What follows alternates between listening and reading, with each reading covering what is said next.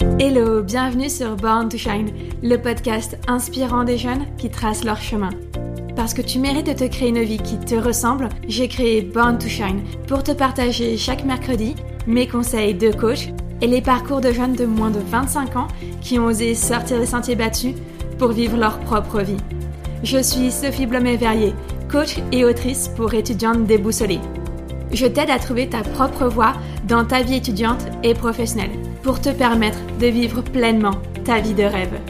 Car j'ai été à ta place et je me suis plantée. En terminale, entre la pression pour réussir chaque trimestre et le bac, je me suis sentie débordée et incapable de faire moi-même un choix d'études supérieures. Alors j'ai suivi l'avis de mes parents. Et ça a été ma plus grosse erreur. Quelques mois plus tard, j'ai compris qu'il n'y avait que moi qui pouvais savoir ce qui me correspondait vraiment et j'ai osé me réorienter dans les études de mon choix. Depuis que j'ai trouvé ma voie, je vis chaque jour ma vie de rêve. Alors j'aimerais que mon expérience et celle des jeunes que j'invite sur le podcast te servent pour t'éviter de faire les mêmes erreurs et enfin te créer ta vie de rêve. Si l'épisode te plaît, n'hésite pas à me laisser un commentaire sur Apple Podcast, c'est le meilleur moyen de me soutenir et en plus c'est simple et rapide à faire. Maintenant, installe-toi confortablement et prépare-toi à te créer une vie sur mesure.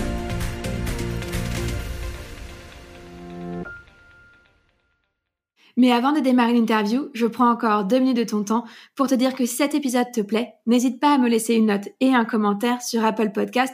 Tu peux désormais également me laisser une note sur Spotify. Aujourd'hui, je remercie Emmanuel qui, après avoir écouté l'épisode 24 avec Mélanie, m'a laissé le commentaire suivant. Super épisode qui redonne de l'espoir, un profil très inspirant. Merci beaucoup Emmanuel pour ton commentaire ainsi qu'à toutes celles et ceux qui prennent le temps de m'en laisser un. Je vous le dis souvent, mais c'est vraiment la plus belle des récompenses que de lire vos mots et de savoir surtout que les personnes que j'invite sur le podcast et les conseils que j'y partage vous inspirent au quotidien. Je t'invite désormais à rejoindre ma conversation avec Pascal. Hello, bienvenue dans le 27e épisode de Born to Shine. Aujourd'hui, je reçois Pascal Asselin qui a 25 ans. Salut Pascal. Salut, comment vas-tu? Ça va très bien, merci. Alors, je te reçois aujourd'hui car tu es tout récemment diplômé de l'école de commerce l'EM Lyon depuis environ 6 mois. Et pourtant, tu es aussi à la tête d'une entreprise qui a déjà 3 ans. Dans cet épisode, tu vas nous raconter comment tu as décidé de monter ta boîte alors que tu étais encore étudiant. Tu vas également nous parler de ton parcours scolaire, du déclic que tu as eu et de comment tu en es arrivé là. Tu es prêt? C'est parti. Cool. Alors pour commencer, eh ben moi j'aime bien poser euh, cette question en début d'épisode, à savoir est-ce que tu peux nous parler un petit peu de l'environnement dans lequel tu as grandi, euh, ta famille, euh, là où tu viens, là d'où tu viens, pardon. Oui, tout à fait. Eh ben, écoute, moi, j'ai grandi avec donc une mère infirmière, anesthésiste plus particulièrement, et un père entrepreneur. Et du coup, ben, en fait, c'est vrai qu'en enfin en étant petit, j'ai l'impression qu'on est capable un peu de tout accepter. Et donc, euh, euh, enfin moi, mon père, je le voyais pas tout le temps euh, parce qu'il voyageait, donc on le voyait, enfin grosso modo, deux semaines, trois semaines par mois, et le reste du temps, on le voyait pas. Donc moi, c'était le, le quotidien, enfin j'ai grandi avec ça euh, au quotidien. Et en fait, c'est vrai que, euh, enfin, d'emblée, je, mes parents m'ont un peu transmis ce, ce côté euh, débrouille, d'avec les efforts, on est capable de tout.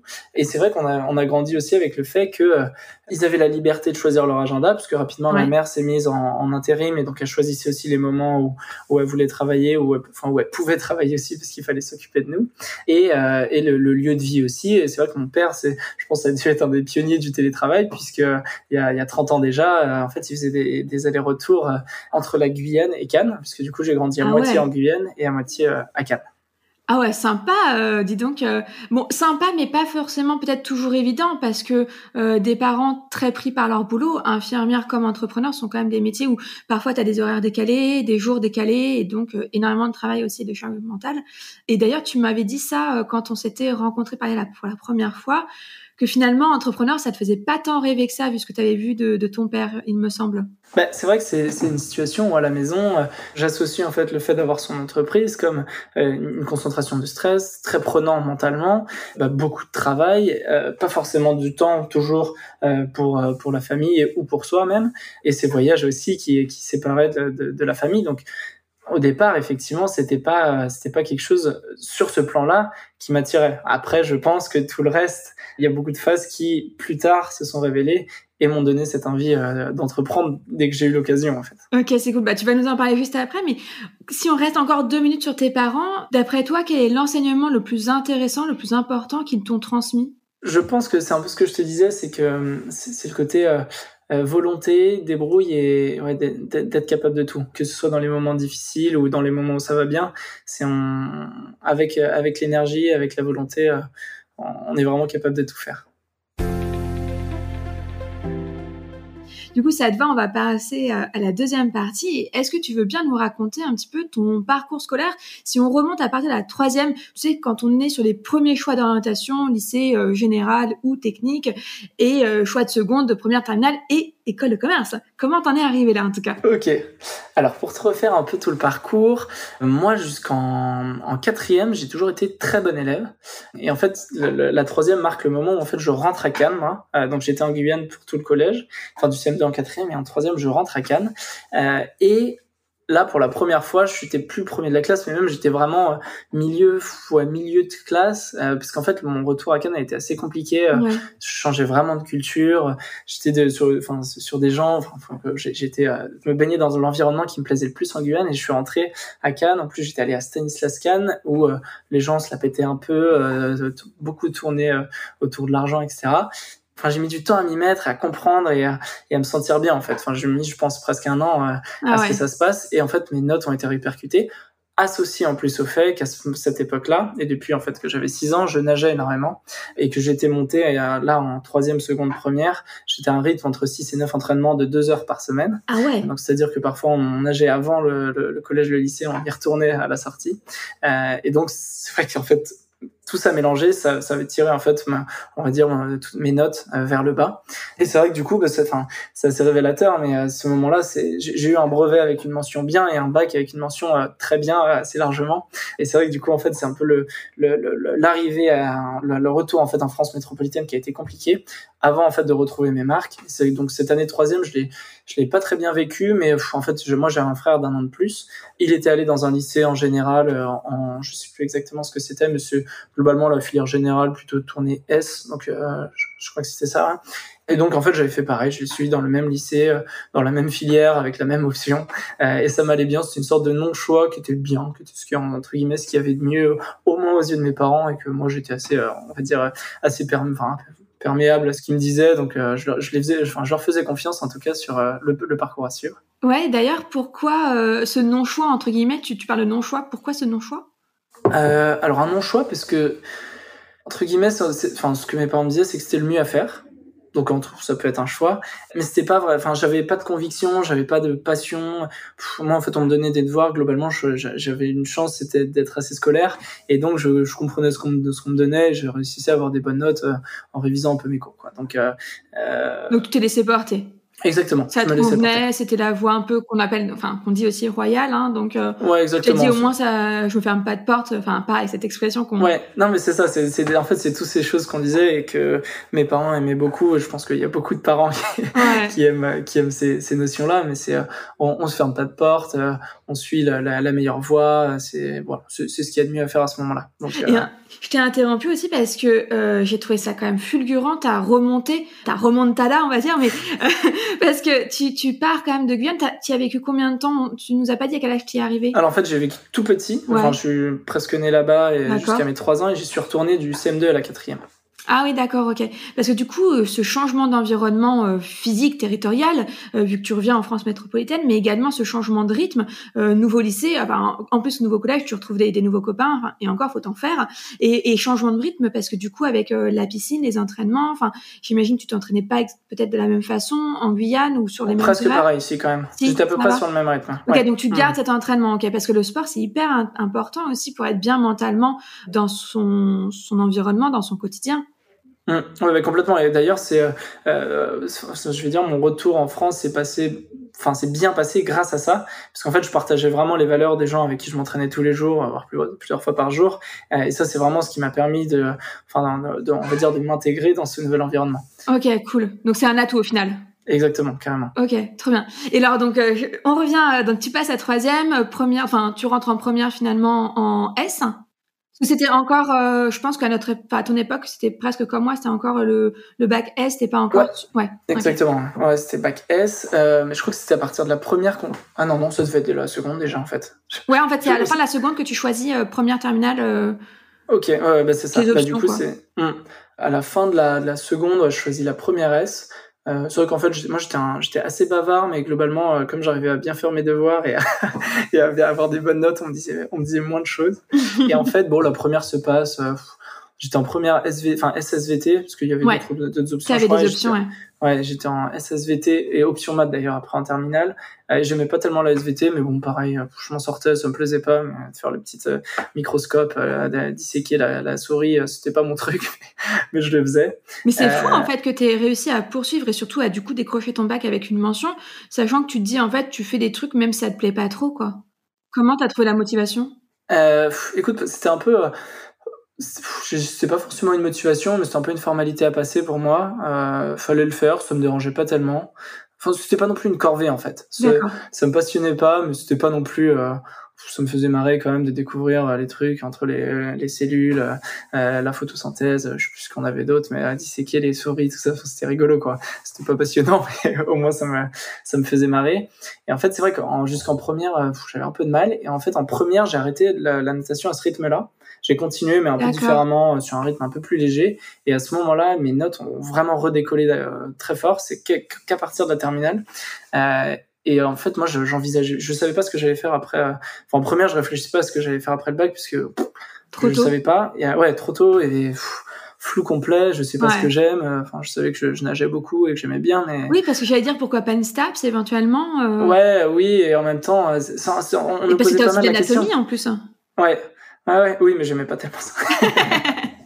c'est vrai. mais, euh, mais on nous posait, on nous disait, est-ce que tu veux, euh, est-ce que tu es prêt à en fait pas choisir un métier mais choisir enfin le métier sportif quoi entre guillemets. Euh, j'avais pas le niveau non plus j'étais pas enfin j'avais un bon niveau mais j'étais pas j'étais pas dans les meilleurs donc euh, je l'envisageais pas tellement. Et puis c'est vrai que je savais que j'avais envie d'autre chose je savais pas quoi mais je savais que j'avais envie d'autre chose. Et le sport ouais bon pour moi pour moi en fait le sport devait rester une passion et pas un métier ok ce qui est, ce qui est un bon choix aussi ouais c'est un choix, je sais pas.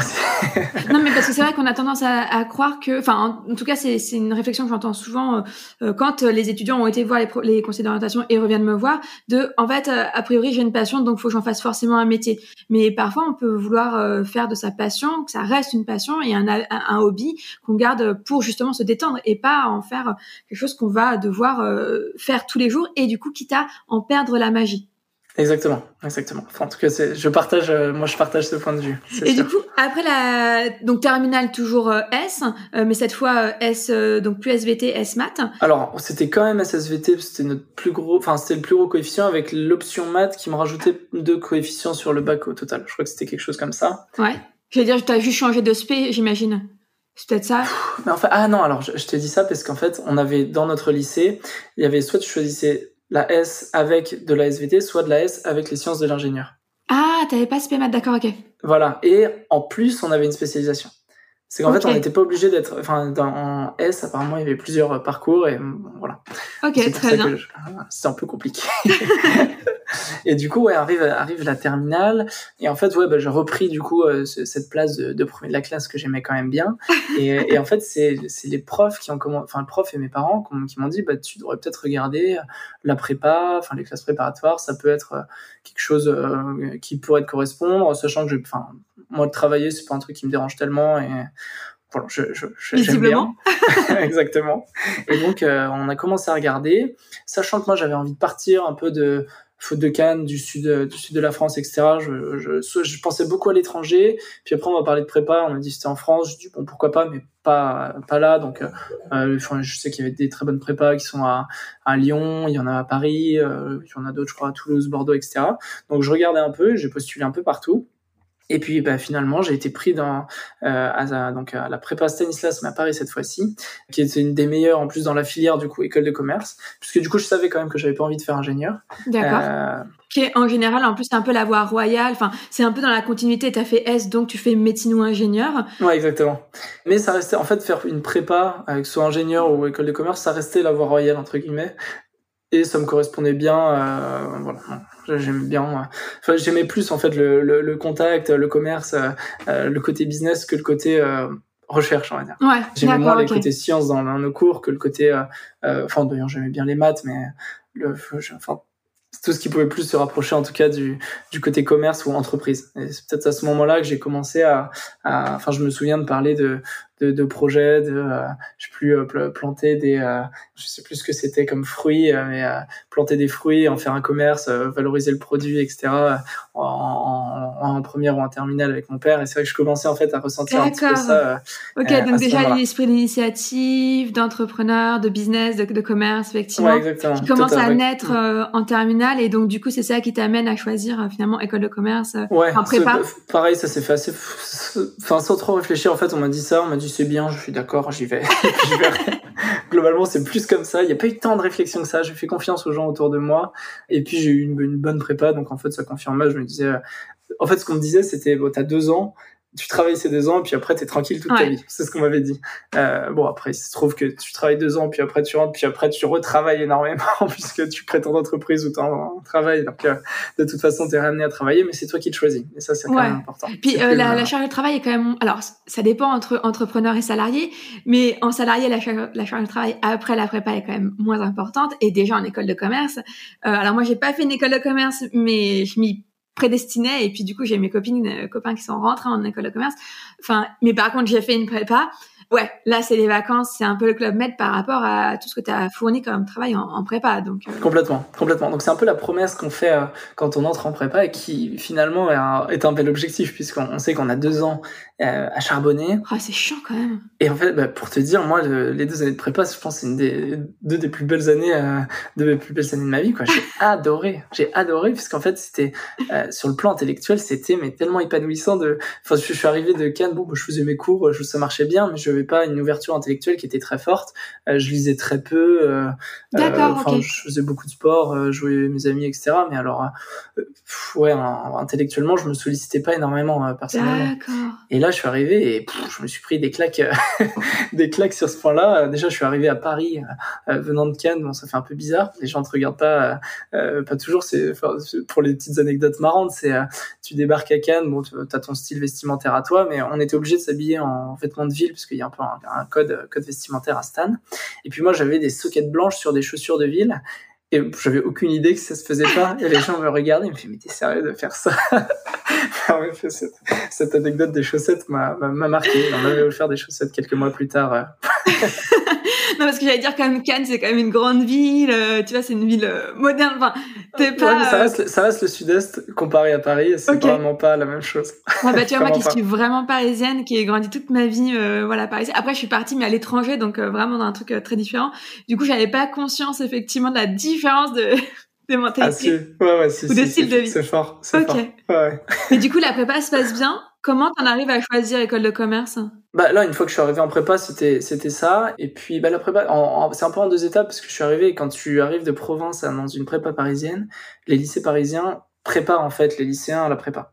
Ce qui fait qu'il y a la moitié, voire enfin un peu plus de la moitié du programme de première année qu'ils ont déjà vu en terminale. Quand nous, on, on, on, était à la débarque. Enfin, on cherchait en terminale à finir le programme de terminale et c'était déjà la course. Donc, euh, quand tu débarques, euh, c'est vraiment vraiment euh, la course et en fait tu tu ce qu'il y a c'est que toi tu prends le rythme de travailler énormément pour rattraper ton retard.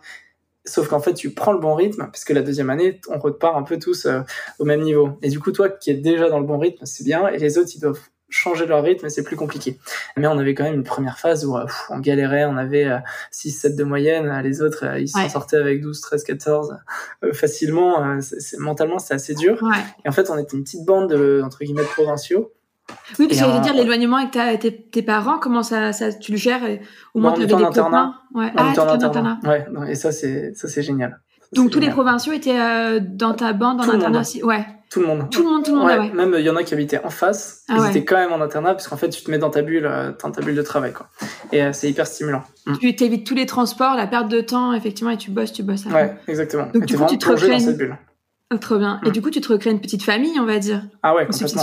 Complètement, complètement. Bah, les, ouais, les amis de prépa, c'est, enfin, c'est, même, enfin, ça reste aujourd'hui euh, des, des, amitiés qui sont le, je pense, les plus fortes, mais euh, pendant, c'est des, des, soutiens, euh, ouais, inconditionnels. Trop, trop, trop, trop bien. Et euh, du coup, grosso modo, donc si, si on résume un petit peu toutes ces, toutes ces études-là, tous ces, tous ces choix-là, finalement, tu fais des choix un petit peu par tu te laisses guider, tu te laisses conseiller. Il se trouve que ça tombe bien pour toi, tant mieux. C'est-à-dire, mm. euh, voilà, aussi bien la S que ensuite la prépa. À chaque fois, tes parents, ton entourage voient plutôt juste, tant mieux. Et en fait, toi, t'es tellement euh, bosseur que finalement, tu te retrouves euh, plutôt comme un, un poisson dans, dans ton bocal, tranquille. T'es à l'aise et du coup, tout se passe bien. Euh, ouais, on peut dire ça. Je pense qu'on peut dire ça. Et même bah, du coup, pour, pour juste pour finir là-dessus, c'est que euh, après la prépa, en fait, on a un concours. Et du coup, globalement, on choisit la meilleure école qu'on qu'on a à l'issue de ces concours. Et donc là, de la même façon, il n'y a pas vraiment de choix. C'est euh, tu prends la meilleure école, enfin selon ce que ce que tu veux. Moi, j'ai eu le Lyon qui me plaisait euh, énormément. J'aimais bien le fait de pas rester à Paris ou dans ses banlieues, parce que les premières écoles, là, les parisiennes, sont un peu dans dans les banlieues. Là, j'allais à Lyon, une nouvelle ville les oraux, c'était trop bien passé. J'avais rencontré des gens euh, incroyables. L'ambiance avait l'air trop bien. Et j'y allais quand même pour l'ambiance aussi. Et du coup, en fait, j'arrive en école et, voilà. Donc, encore, entre guillemets, encore pas, besoin de choisir. Et ça m'allait très bien. Mais ça, tu vas nous parler, en parler juste après, parce que c'est comme ça que tu as commencé à développer ta boîte d'ailleurs. Mais, mais euh, en fait, finalement, si tu fais d'une certaine façon un choix, comme en, orientation, tu as plus ou moins fait un choix dans le sens où, euh, donc toi, c'est comme moi, tu as dû connaître plutôt post-bac Parcoursup. Ouais, c'était ça. Enfin, APB.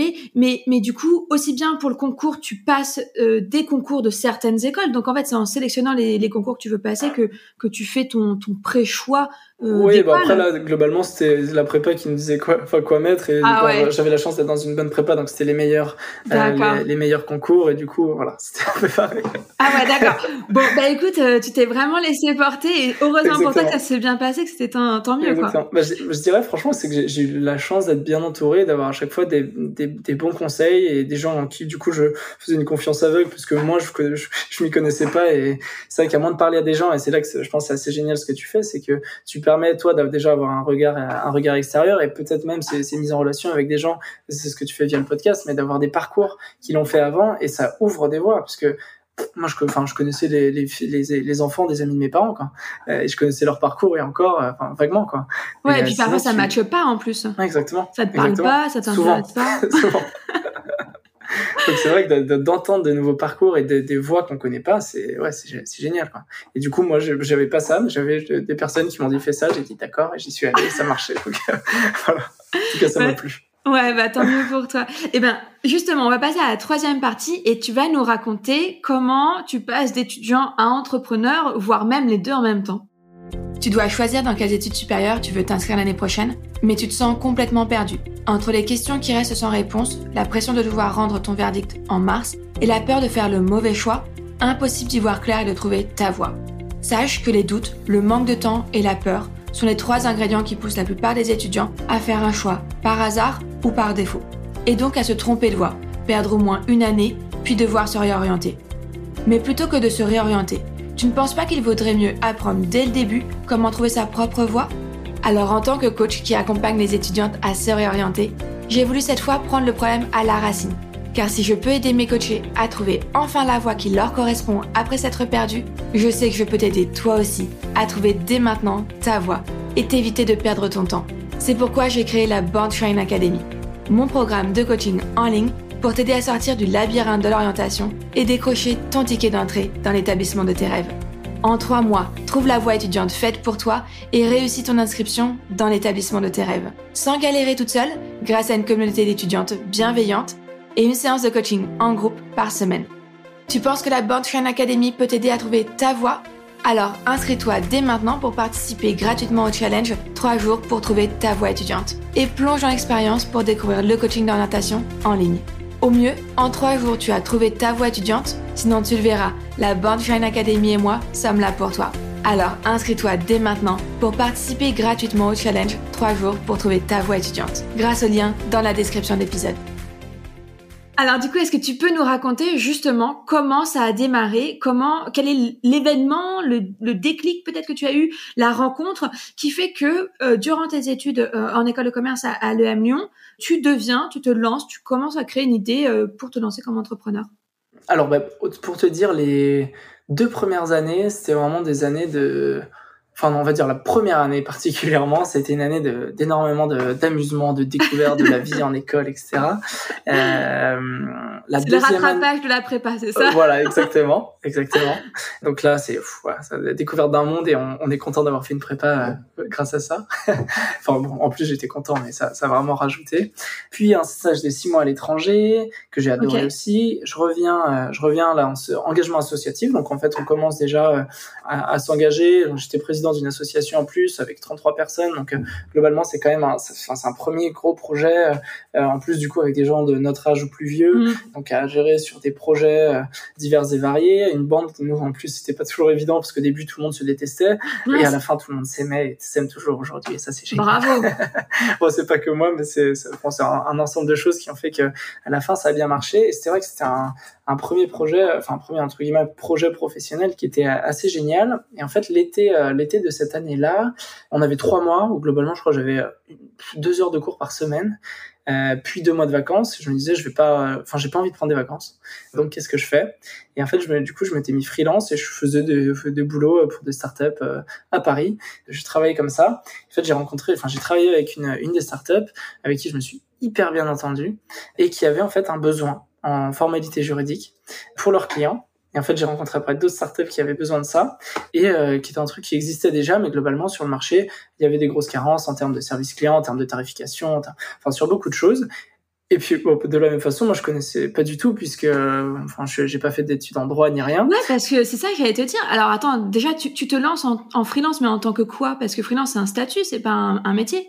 je suis couteau suisse. En gros, c'est généralement les les, les, les, travaux c'était un peu euh, c'est pro, enfin gestion de projet quoi. Donc il y a un projet, puis on se met dessus et puis on développe les compétences en faisant et, et voilà. Globalement c'est c'est possible. Et déjà rien que ça, je trouve ça génial parce que Qu'est-ce qui te fait croire? Parce que là, tu as 21 ans? À ce moment-là, je dois avoir 21 ans, quelque chose comme ça. Qu'est-ce qui te fait croire? Alors, c'est pas du tout mal intentionné ma question, mais c'est un petit peu euh, un petit peu taquin, on va dire. Mais qu'est-ce qui te fait croire à 21 ans que tu es compétent pour faire de la gestion de projet euh, en tant que freelance? Alors, en fait, pour te dire, c'était euh, c'était plutôt dans le format, j'avais que, enfin, que trois mois ou deux mois et demi un peu flexible, que le format stage fonctionnait pas parce que je pouvais pas être conventionné, donc j'ai pris le statut freelance qui arrange énormément les entreprises aussi. Ok. C'est surtout pour ça. Donc en fait, j'étais une sorte de stagiaire, mais pas vraiment stagiaire. Ok. Et c'était transparent ouais, pour eux aussi, ouais, tu sais, tu leur avais indiqué ton niveau, ce que tu étais capable de faire. Okay. Donc c'est, ah ouais, trop bien. Donc en fait, tu avais aussi fait une bonne, euh, un bon état des lieux de tes compétences, euh, de ton niveau pour être très honnête, je, au début, on me donnait des, des, choses à faire, je savais pas les faire, mais j'apprenais et puis euh, ça se faisait quoi. Euh, puis je posais des questions pour bien comprendre ce que ce qu'on attendait de moi. Et d'ailleurs, au début, on attendait de moi des choses, enfin pas forcément très qualifiées. Et plus je donnais et plus je montrais que j'étais capable, et plus on me donnait aussi des responsabilités. Donc en fait, au départ, euh, je pense qu'on me donnait des trucs très basiques, hein. sauf que euh, voilà, ça, ça, ça s'est fait petit à petit. Et comment tu indiques ton tarif? Comment tu le, le... Ouais.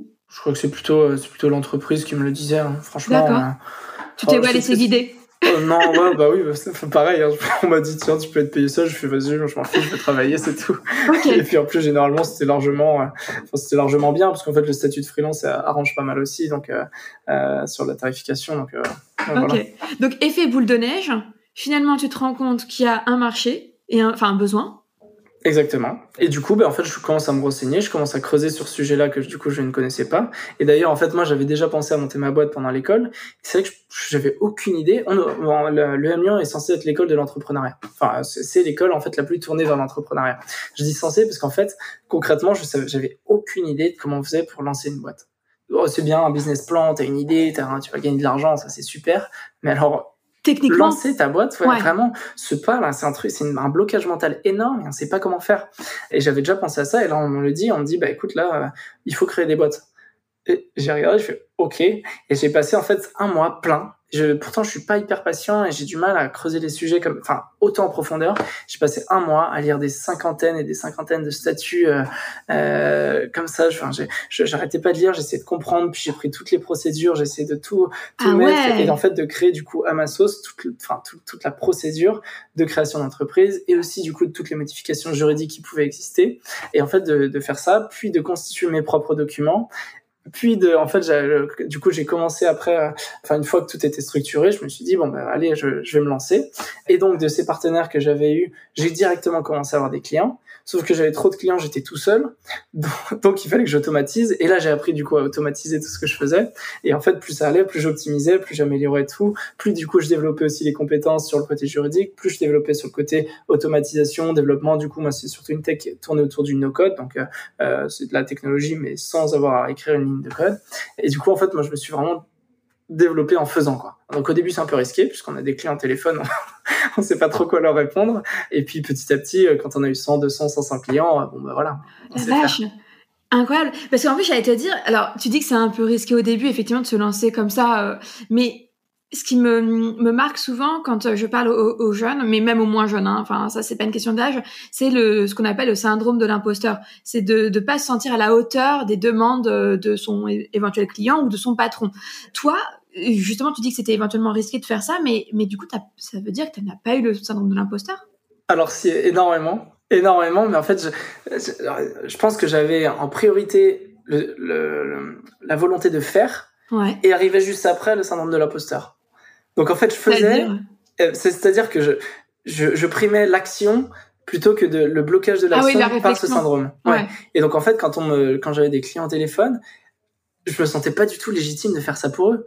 Et du coup, je leur disais, vous inquiétez pas, ça, ça reste entre nous, hein. évidemment, sur un podcast, c'est bien de dire ça. je disais, vous inquiétez pas, j'ai mon équipe d'avocats qui va, qui va, qui va agir derrière et tout. Alors que bon, l'avocat, c'était moi dans ma chambre en train, de, en train de faire mon dossier, quoi. Bon, je connaissais des avocats qui pouvaient m'aider. Parce que j'allais te demander, justement, tu parles de, de documents, que d'abord, tu as été chercher des informations pour monter des documents, mais qu'en fait, ils sont un petit peu fait maison, ces documents. Euh, du coup, tu as dû les faire euh, euh vérifier tôt ou tard par des, Alors, par des je, je, je, les ai quand même fait parce que bon, j'étais quand même pas, si serein que ça, donc je les ai effectivement fait, relire euh, par des euh, par, des amis avocats que je connaissais. Des amis avocats. ouais, exactement. Et donc j'étais quand même, enfin, ce que je proposais, je savais que ça avait été validé et que je pouvais le faire. quand même, ça c'était important pour moi.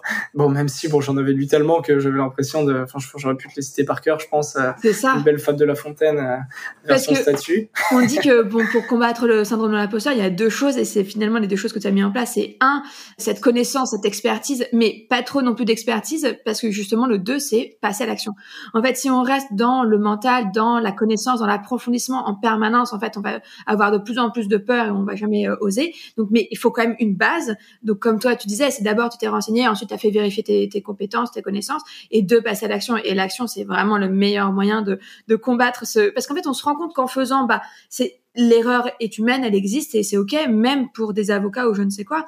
Et en fait, on est capable de réparer euh, au fur et à mesure et de s'améliorer et de peut-être tu as dû avoir peut-être ce genre de cas de figure là, c'est que tu t'es rendu compte après avoir fait un document que bon, en fait, c'était pas génial, tu as rappelé ton client, tu lui as refait, ça peut arriver, c'est ok en fait. Ouais, exactement. Bah, il y, a eu ça. Euh, il y, a eu ça, effectivement. Moi, j'ai pas eu ce temps parce que j'ai à peine eu le temps d'être prêt que j'ai commencé à avoir des clients. Donc, j'ai pas eu le temps de, de de dire ouf, c'est que mes partenaires m'attendaient déjà. Donc en fait, il fallait que je me lance le plus vite possible. Donc j'ai pas eu le temps de d'attendre et de dire non, je suis pas prêt. C'est ok, allez, on y va et, et puis on verra ce qui se passe. Et, et juste sur le deuxième côté, c'est qu'effectivement, je me suis rendu compte que, enfin, au bout de trois mois, j'avais quelques partenaires, avocats, etc., qui m'envoyaient des documents que moi je corrigeais parce qu'il y avait des erreurs. Et en fait, ça c'était hyper rassurant parce que je me suis dit, moi, je me suis tellement concentré sur ces points-là juridiques, droit des sociétés, formalité juridique, création, modification, j'étais tellement concentré que j'avais développé une vraie vraie expertise là-dessus, mieux que des avocats qui font ça pour leurs clients euh, de temps en temps, etc. Moi, je faisais que ça. Incroyable. Donc, euh, et donc en fait, ça c'était aussi très rassurant. Donc en fait, on devient moins imposteur grâce à ça. Ouais. Clairement. Incroyable. Donc du coup, si je résume bien, donc c'est l'été. Euh, tu te dis allez euh, faisons un petit job en, en, tant que freelance. Tu commences comme ça mais sur une autre tâche plutôt mission chef de projet. Euh, de là découlent de nouveaux clients qui te demandent plutôt de la formalité administrative pour monter euh, leur propre boîte des statuts. Euh, du coup tu passes un mois à te renseigner et à commencer à avoir des, des clients tout de suite. À la fin de l'été tu as, à peu près combien de clients? En fait ils sont tous attends déjà première question. Ils sont tous venus par le bouche à oreille? Globalement oui c'est ça. Waouh Mm. Incroyable. Et, et, du coup, à la fin de l'été, euh, tu as combien de clients? Alors à la fin de l'été, j'en ai, enfin j'en ai pas énormément parce que pour te dire, c'est que j'ai fait ce, j'ai fait trois mois du coup de chef de projet, etc. Mm-hmm. J'ai fini du coup en septembre et en fait j'ai, en septembre j'avais commencé à avoir des clients, mais j'ai lancé le projet officiellement en janvier. Donc j'ai quand même laissé un laps de temps. Et en fait, ce laps de temps, c'est qu'en en, septembre, j'ai commencé à avoir des clients, mais c'est vraiment en janvier où j'ai lancé la boîte officiellement. Et pendant ces, les quatre mois entre temps, je voulais structurer le projet, je voulais, je réfléchissais à d'autres business models, euh, enfin, je réfléchissais à pas mal de choses. Et en fait, j'avais quand même pas mal de cours en même temps aussi. Ben ouais, parce que justement, la question suivante que j'avais en tête, c'était mais comment, enfin, qu'est-ce qui se passe à la fin de l'été? Qu'est-ce que, qu'est-ce qui se passe dans ta tête?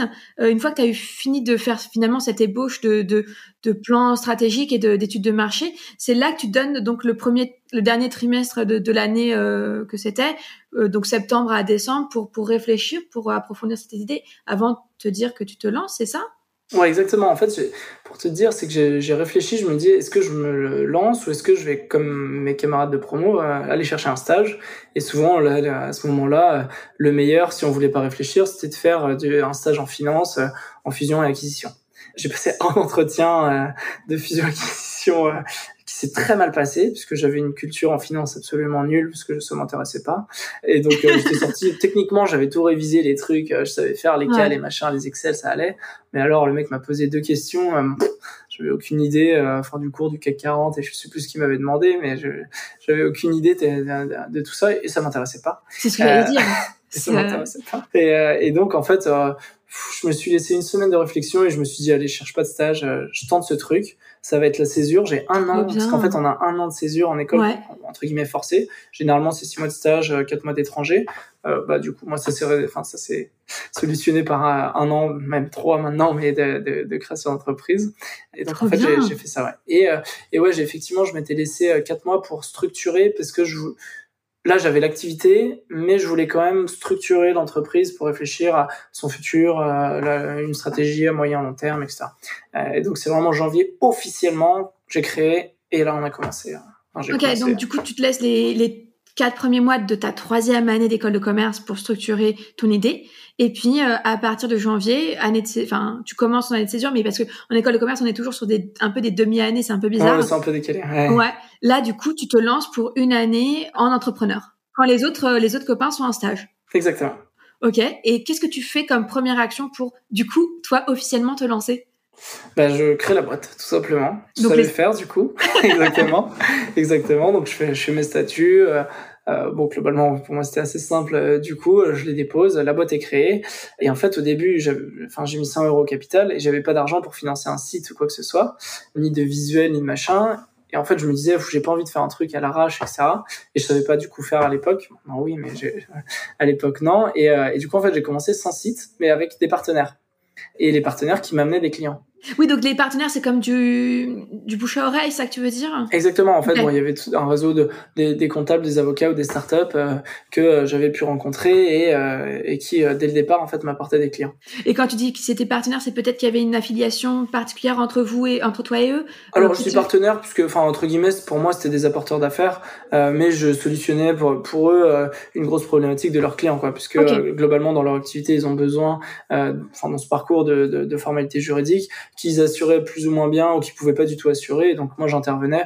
Euh, donc enfin c'est pour ça que j'appelle ça partenariat. Et du coup bah, bah, globalement euh, au départ euh, bah, j'ai créé ça et puis bah, je m'occupais de, commencer le, le, marketing, je m'occupais du côté commercial pour avoir les clients parce que globalement on, on passait les leads, enfin les prospects et puis je devais quand même les, les, les transformer et puis les, faire payer et après moi, du coup m'en occuper sur toute la partie service client. Service client qui était aussi le côté juridique de faire vraiment les dossiers, de les déposer et d'obtenir du coup les cabis créés ou Et là, ouais, c'était euh, c'était un sacré rythme parce que euh, je réfléchissais à ça et d'autant plus qu'à l'époque, je me rappelle, je en fait, je me, je me, disais, je vais essayer de faire cette boîte qui normalement devrait être rentable et du coup pour me financer un autre projet auquel je vais réfléchir maintenant.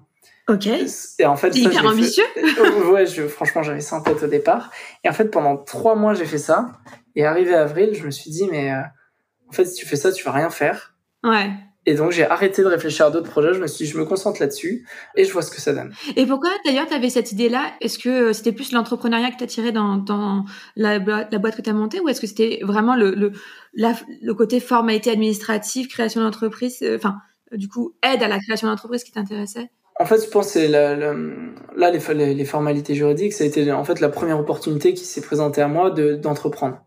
Et en fait, bon, un peu ce dans mon parcours, ça se voit un peu, mais c'est, je me passionne de n'importe quoi. Et euh, les formalités juridiques, c'est assez surprenant, mais c'est, j'étais mais possédé par les formalités juridiques. J'adore, j'adorais ça. Euh, le contact avec les clients, c'est quand même un truc hyper important pour les entrepreneurs. Euh, enfin, j'ai vraiment, et puis c'était, je sais pas, les documents juridiques m'excitaient énormément. C'est génial. Enfin bon. C'est ouais, la première fois que j'entends ça. oui, sûrement, sûrement. Peut-être la dernière aussi. mais, non, mais, du coup, ça veut bah dire que, que tu as trouvé ta voix. Alors, en fait, pour te dire, je, je vais m'intéresser autant. Hein. tu vas me présenter un nouveau truc, euh, des machines à raclette. Je te dis ça parce qu'on en a fait une hier au bureau. Tu vas me présenter le marché de la machine à raclette. Je vais être passionné et pareil, je vais pouvoir me lancer dessus sans euh, switcher du jour au lendemain. Mais c'est qu'en fait, je, je, me passionne assez vite des choses. dès que je creuse, ça m'intéresse énormément. Donc, en fait, là, ça a été les formalités juridiques, mais ça aurait pu être un peu n'importe quoi pour te dire. C'est pour ça. Et qu'est-ce qui fait qu'aujourd'hui tu t'épanouis toujours euh, Alors, donc, dans, on va, on va la nommer parce qu'on l'a toujours pas nommée depuis le début. Donc, donc dans Koji. C'est ça? Go Goji. ouais, exactement. Ouais, Mais qu'est-ce qui fait qu'aujourd'hui, dans, dans Goji, tu t'épanouis? Bah, En fait, ce qu'il y a, c'est que c'est un... depuis le début, ça n'a pas arrêté de changer et hyper vite. Bon, là, du coup, ça fait trois ans, ça me... c'est vrai que ça me surprend, mais euh, j'ai fait à peu près huit mois tout seul avant de pouvoir recruter mon premier stagiaire. Puis, en fait, on a été rapidement quatre puis 5, puis 6, puis 7, on est monté à 11, là on, est revenu à, à 7. Euh, et en fait, le, entre le moment où je suis tout seul, je développe le projet, puis je commence à avoir mon premier stagiaire, et du coup, bah, faut apprendre à le gérer, à gérer une relation à deux, etc. Puis 4, et du coup, faut séparer les, les rôles, et puis créer une, une équipe, quoi. Euh, puis plus, euh, les séminaires, les machins. Bon, déjà, le, côté humain, management, ça évolue tout le temps, c'est pas les mêmes personnes, donc chaque personne est quand même assez unique, donc la façon dont on va interagir avec est assez unique aussi. Euh, pour que ça se passe le mieux possible hein, globalement. Le projet, bah, pareil, entre le tout début, on a quelques clients, puis après on se retrouve à avoir 20 fois plus de clients par mois. Euh, c'est plus du tout la même chose. Donc structurer aussi euh, toute la partie plus technique, technologique dont, dont je m'occupais, puis bah, les recrutements, puis il y a un peu le côté média, relations presse. Il y, y, a tellement de choses qui, qui composent un projet entrepreneurial et qui évolue tout le temps, c'est jamais la même chose, que bah il y, a, pas le temps de s'ennuyer quoi. Et donc, euh, enfin c'est génial. En fait, t'es tellement curieux de tout, euh, t'es tellement, enfin tu vas vite te passionner, t'aimes bien justement euh, un peu toucher à tout ou aller voir différentes choses, ce qui fait que une entreprise, un projet entrepreneurial, comme tu dis, ça te permet de t'épanouir sur différentes facettes, te challenger, te renouveler, etc., etc. Et ça, je suis trop d'accord avec toi, je m'y reconnais trop. Alors du coup, je l'ai dit tout à l'heure en introduction, finalement, tu as quand même été diplômé de cette école de commerce. Tu nous l'as un petit peu laissé entendre, c'est-à-dire qu'à la, au bout de huit mois, euh, sur un an donc de césure, tu recrutes un stagiaire. Comment tu, tu amorces le retour à l'école et euh, la gestion de ton entreprise qui a un an?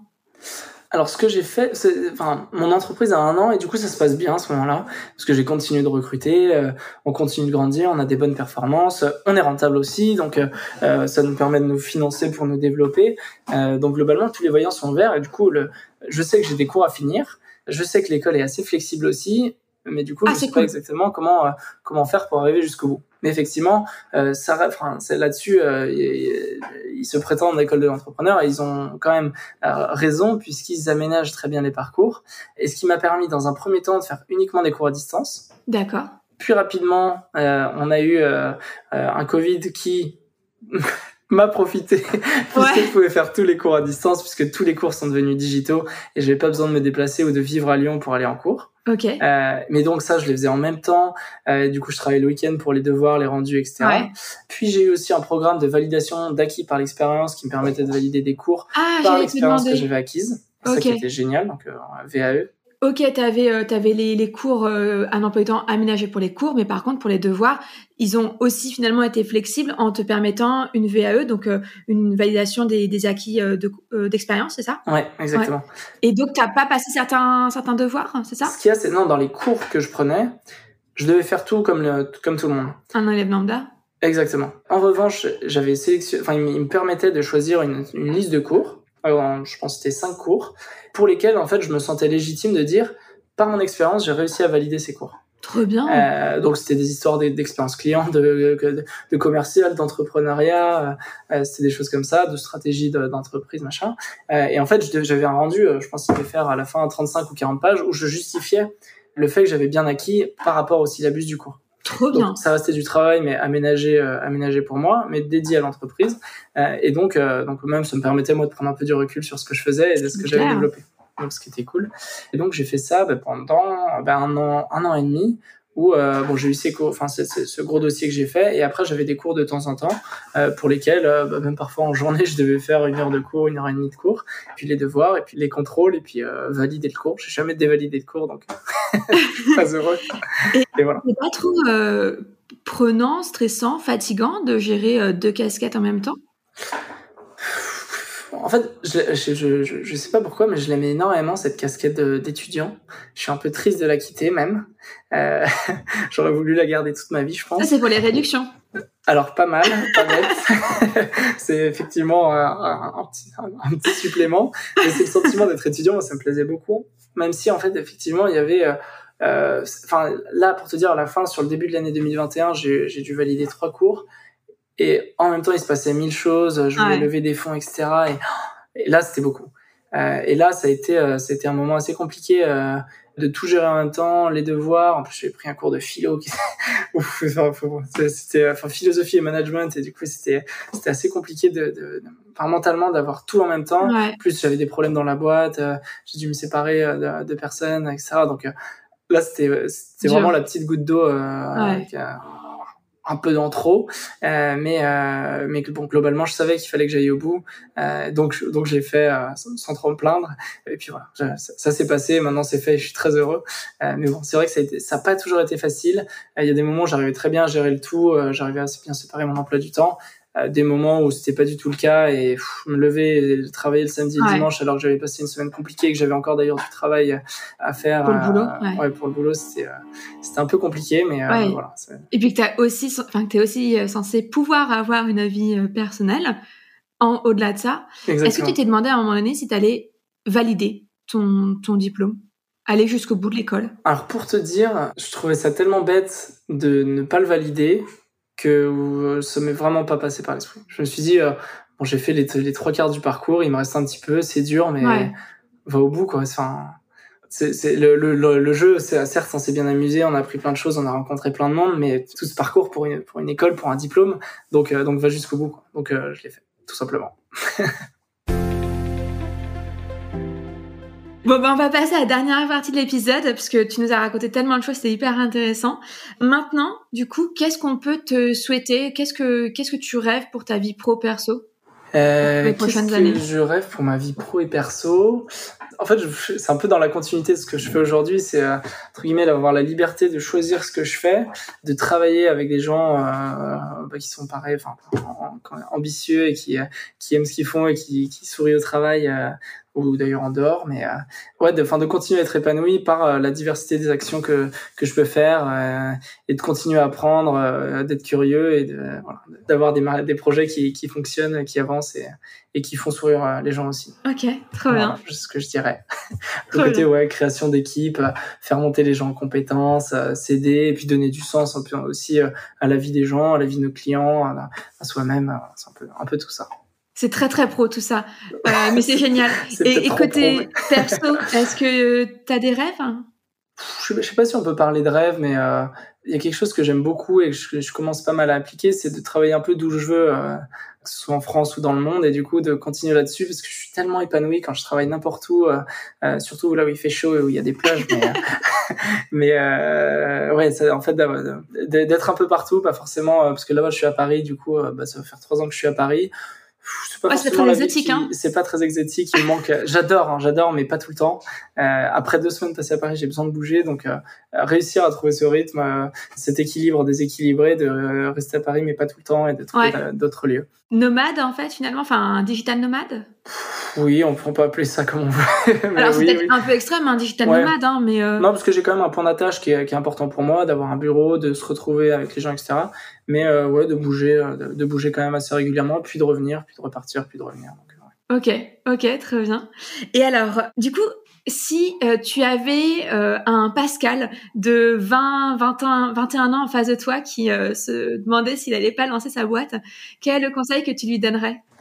Je pense, ouais, il pourrait y en avoir deux. Ok.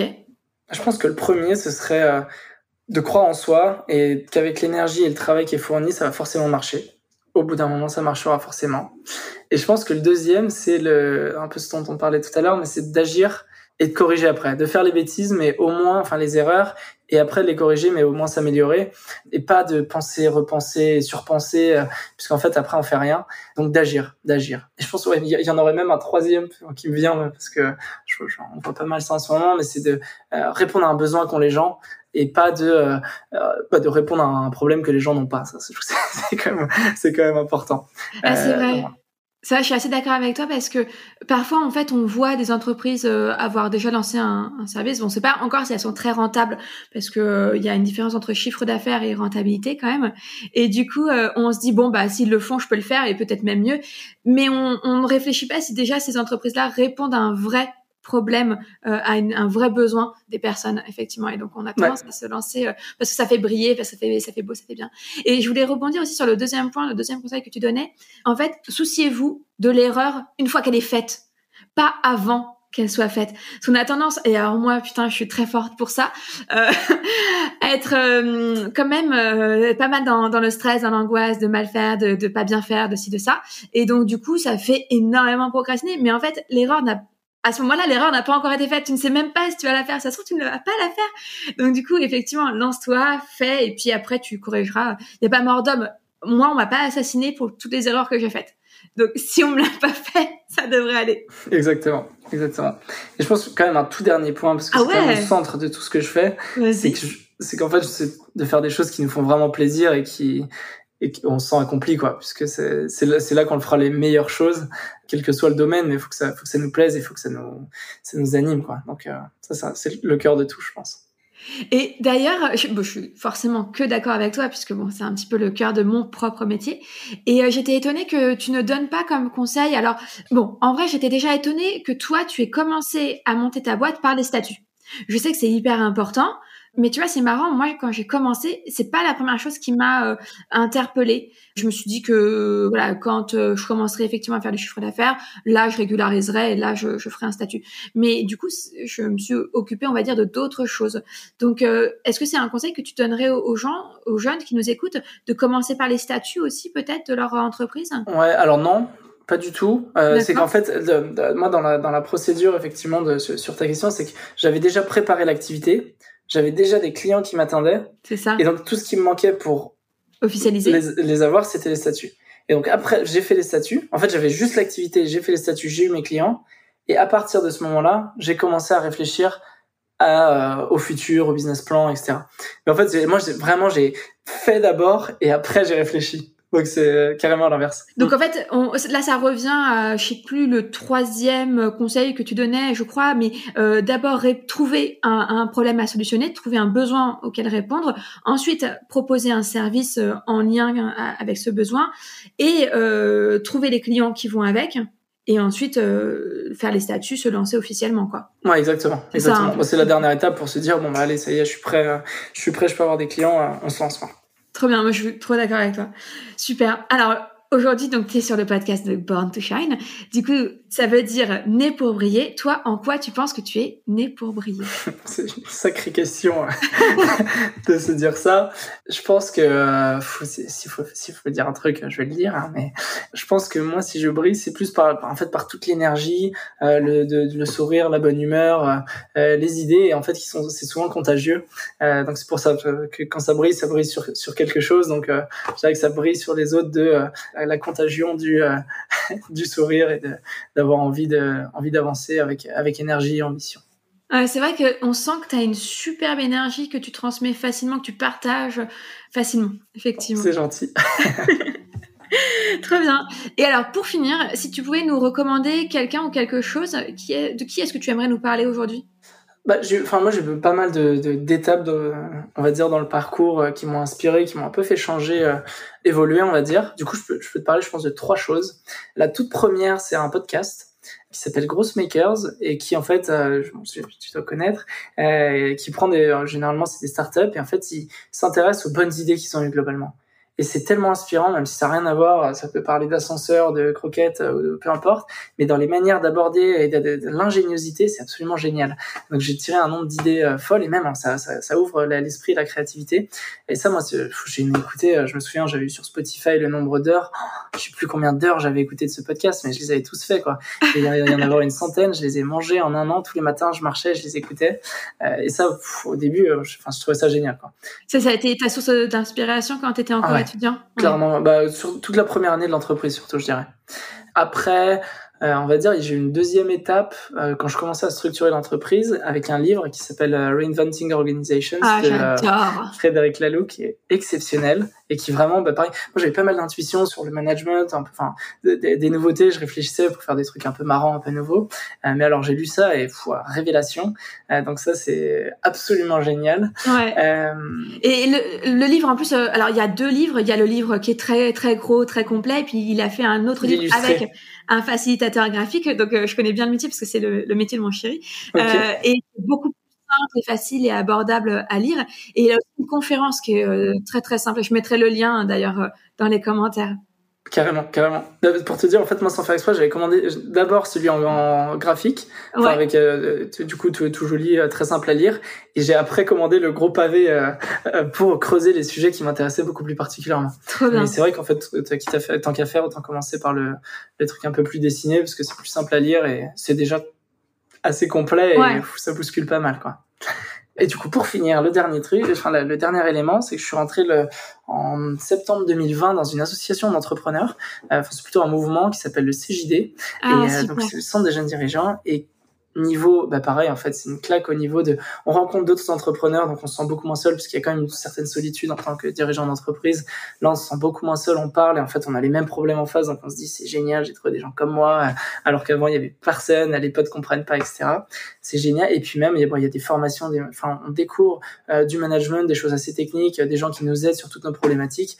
Et ça, bah, pareil, ça, c'est un tremplin euh, euh, dans une vie d'entrepreneur. Moi, ça m'a, complètement changé et, c'est un moment que, que j'adore et dans lequel, euh, du coup, je suis très impliqué. Très bien. Et du coup, comment est-ce qu'on peut faire pour rejoindre le CJD alors pour rejoindre le CJD, bah, soit il faut me contacter et puis après moi je passe directement le contact, soit je crois que par le site on peut le faire, le site euh, CJD euh, tout simplement, qui existe du coup partout en France, puisque c'est un mouvement de 5000 dirigeants je crois partout en France, et puis à Paris on est, euh, on est à peu près 160, 170. Donc voilà, et en plus ça reste des petites sections entre guillemets par, par ville ou par département, et du coup enfin c'est très convivial aussi comme mouvement. C'est pas tourner business, c'est vraiment tourner enfin l'humain et le dirigeant. C'est un peu l'école du dirigeant. Ah, mais trop bien. Et j'allais te demander justement, on, une fois qu'on s'inscrit, on s'inscrit à quoi? Une, une, conférence? Ou un rendez-vous euh, en atelier, enfin en atelier en, dans le local euh, On est rappelé par quelqu'un euh? ben, Alors le, le, la procédure, c'est on a d'abord un petit, je crois c'est un petit déjeuner où on rencontre un peu du coup des gens du, du mouvement à qui on parle et du coup on découvre. Puis il y a un petit entretien, il me semble, pour vérifier que les intentions sont les bonnes. Justement, pas trop tôt. Enfin, on va pas chercher ses clients là-bas parce qu'on dit généralement on trouve pas ses clients, on trouve ses fournisseurs. Donc ça, ça retourne un petit peu le le processus mental.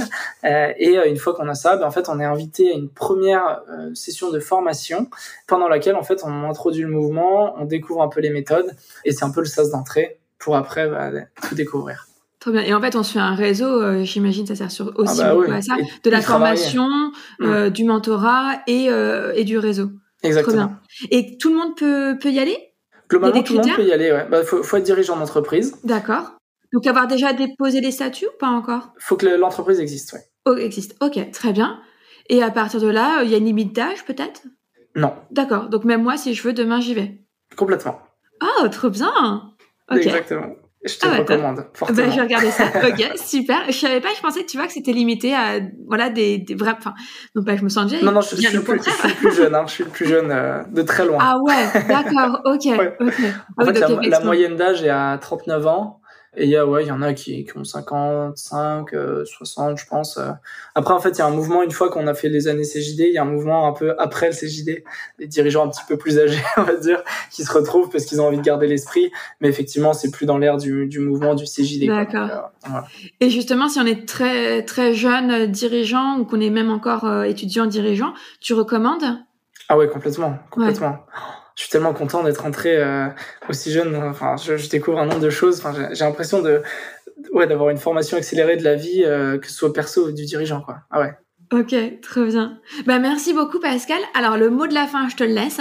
Comment est-ce qu'on peut euh, te retrouver, te rentrer en contact avec toi, avec euh, Goji aussi?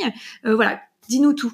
Bah, le plus simple, je pense pour moi, c'est LinkedIn. Je réponds globalement à, à tout, donc Pascal Asselin sur LinkedIn. et puis sinon, bah, y a, pour le, le compte Goji, il y a soit Facebook, LinkedIn, Instagram aussi. on est un peu sur tous les réseaux. Ok, parfait. Bah merci beaucoup. Du coup, je te souhaite une bonne soirée. Et eh ben merci toi aussi. Je te remercie d'avoir écouté l'épisode jusqu'au bout. J'espère qu'il t'a plu et surtout qu'il t'a inspiré. Pour soutenir Born to Shine, la meilleure façon de faire, c'est de me laisser un commentaire sur Apple Podcast. Viens me raconter pourquoi tu écoutes Born to Shine et en quoi le podcast t'aide dans ta vie. Je serai ravie de te lire et de partager ton avis dans le prochain épisode. Un énorme merci d'avoir pris le temps. C'est grâce aux personnes comme toi que le podcast continue. Alors je te dis à la semaine prochaine pour un nouvel épisode.